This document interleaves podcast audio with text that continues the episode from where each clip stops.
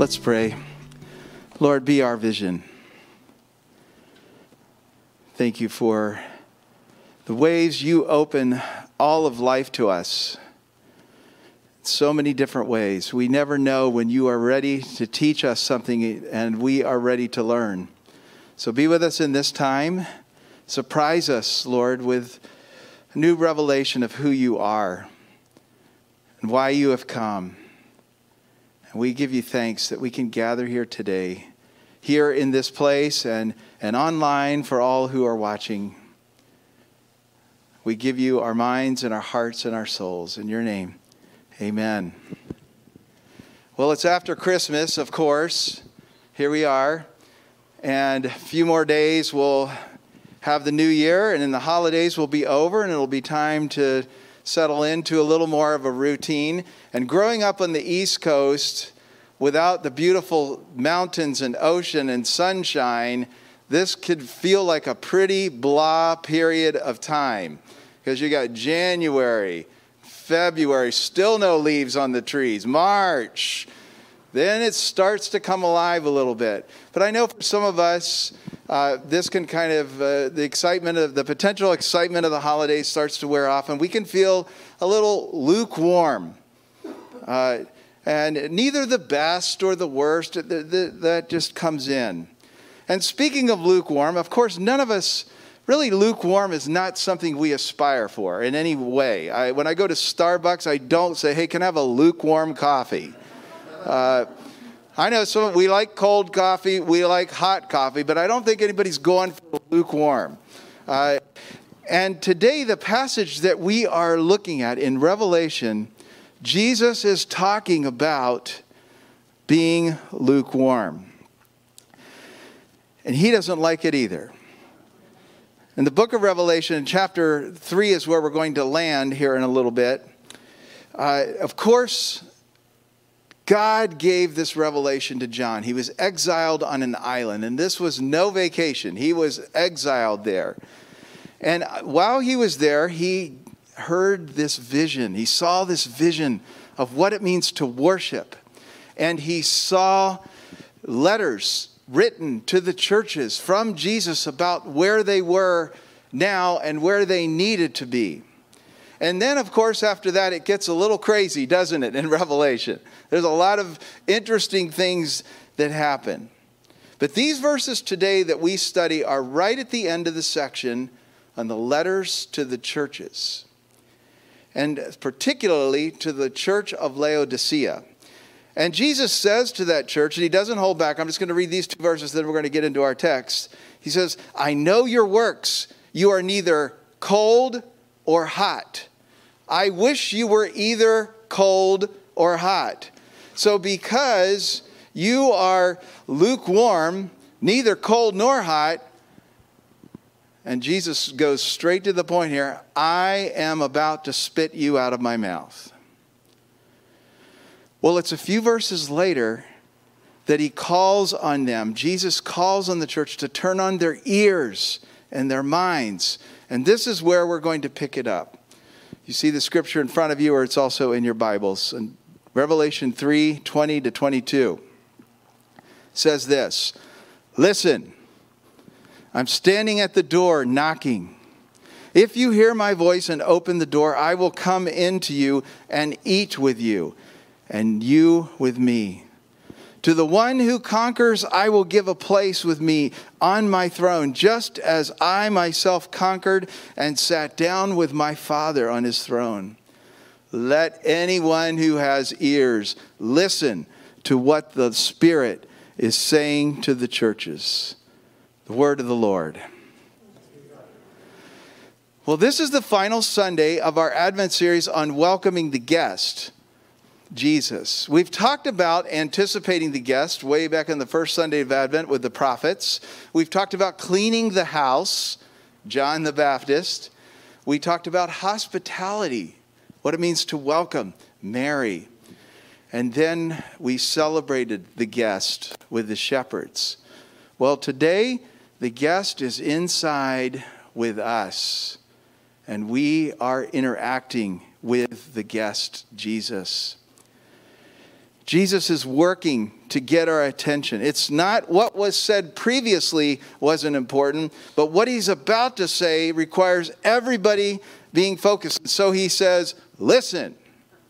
So let's do that right now. Even the person who's talking, listen. Though this passage is sometimes used in reference to those who are not yet believing, in reality, the context of these words is to people who are already on the path of believing. But then Jesus gives the unmistakable word picture, I am standing at the door. Jesus is standing right outside the door. The guest is here and wants to be with us. He's not breaking or entering. He's standing at the door patiently. The Greek here, word for stand here means to position oneself strategically in this case. Jesus has positioned himself in front of our door. The primary entrance to our home. Now this is why I'm going to be rolling today. We've got a door. I thought about having one built, but I didn't know that let's, we're just going to use this door a lot. But Jesus positions himself at the door and waits. And he's not only standing at the door, he's knocking. So we're going to talk about three points that really were just jumped right out. Hear the knock, open the door, let him in. First, we're going to talk about knocking. Jesus is standing at the door knocking. And we, we first see the history of knocking way back with the Greeks. Some scholars believe that it started several thousand years ago in ancient Greece. And the Greeks were known to be pretty picky about unannounced visits to their dwellings. They didn't like surprises. And it was considered a breach of etiquette to enter without warning. So as a knock was the way to tell people they were outside the door. And, of course, some of us have doorbells. Our doorbell doesn't work. I need to do something with that. Some of us have knockers. And I was thinking about the types of knocks we want to hear, because I, I want this image to be so seared that now every time you hear a knock, that we would all think about Jesus knocking. And there, there, there are five different knocks. There is the, uh, well, no, there's actually six now, in my opinion, in my opinion. You're going to come up with more. There is the, uh, the, the, the knock where somebody's knocking and maybe they don't really want you to come to the door. Or they're trying to be respectful. We'll go with that. Then there is the, uh, the gentle tapping knock the, that gets louder when nobody comes. Uh, of course, and then there's the just, and this is a college prank that we... Sometimes I just like to, somebody's inside the room being all quiet, and I just want to, and scared them to death, and, you know, I'm standing there. And then there is the, uh, the oh, oh, of course, the, oh, wow. Now that's a whole story behind the shave and a haircut two bits thing, but, but we're not going to get into that today. And then there is maybe just the secret knock.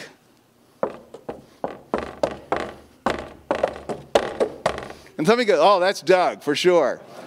But then I realized as I was sitting in that pew just one minute, two minutes ago, there is the, oh, hello, you're, yeah, you're a minute or two away. Okay, and you're starting to walk up the sidewalk right now. Okay, I'll get the door for you. No knock at all. Now, how would you imagine Jesus knocked? I, as I was studying this, I was thinking, of it, how would Jesus have knocked at the door?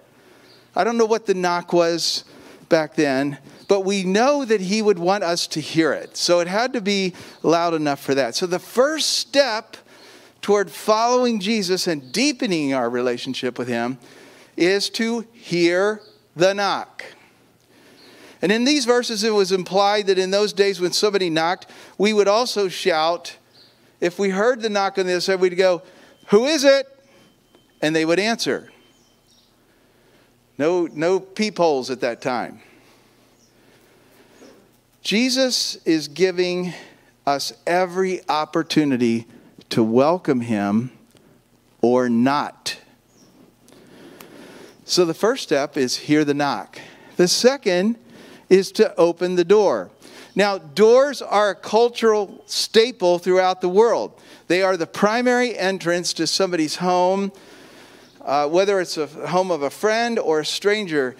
And of course, thinking about that, I had to look up a little history of doors around the world and how they have been used. Now, of course, there's the funny way that some have used doors, whether, you know, the ding-dong ditch. Are you familiar with that? Where somebody knocks at the door or rings in the bell and then hides. When you open the door and there, nobody's there. Ding-dong ditch. So doors are used for pranks and fun things at times. Then in Brazil, I found out uh, that in rural areas in Brazil, it's customary to stand in the yard and clap and not even use the, the knock at the door at all. This is polite for dwellings that have thin walls and little privacy, so that you would stand out a way to do that.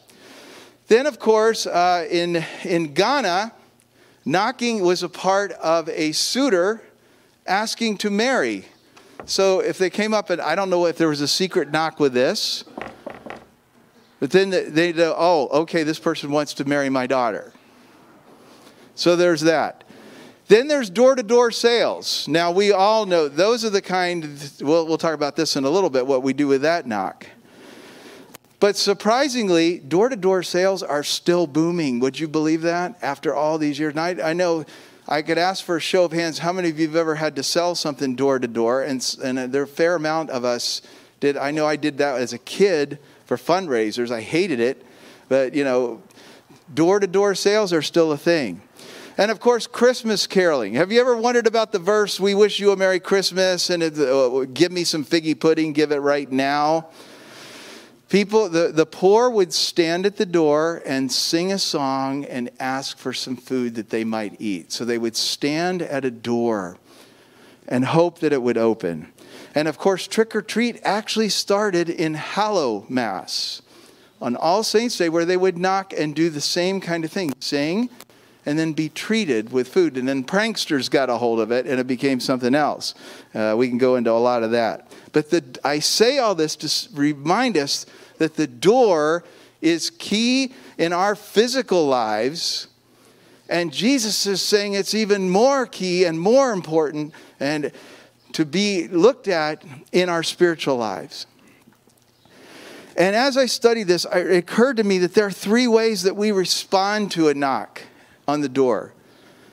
We can, as I've mentioned before, let them just keep knocking and hope they go away because we don't want to answer the door. None of us have ever done that, have we? We just hope that it'll finally go away and we just sit inside.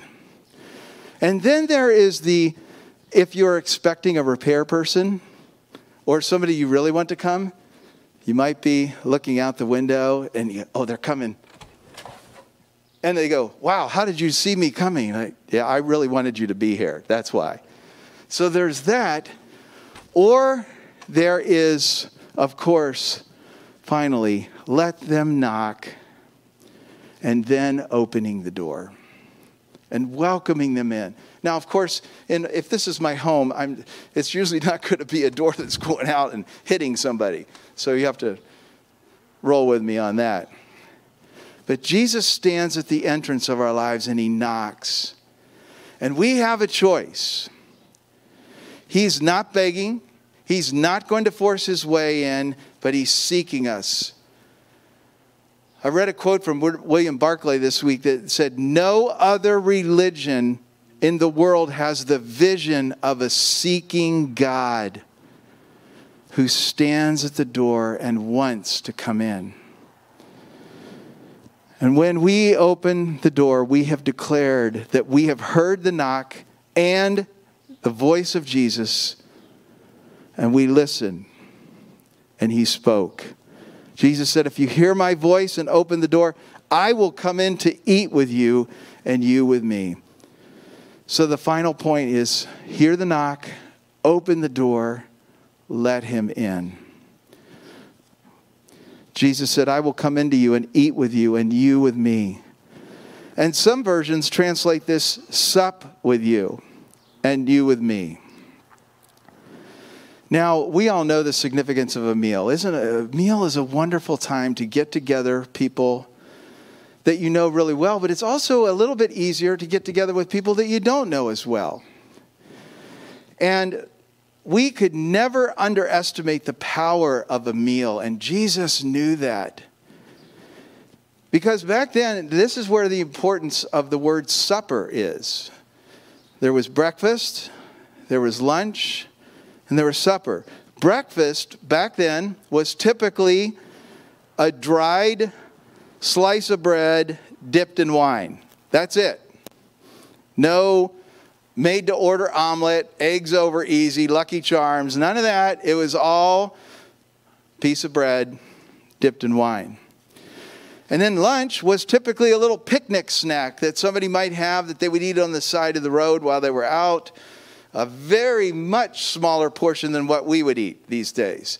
Supper, however, was the main meal of the day, where after a big days of work was done, people would linger and eat and talk, tell stories. There was no other distractions, no cell phones laying on the table, no phones ringing anywhere else. They would sit and they would linger and build relationships. Meals break down barriers.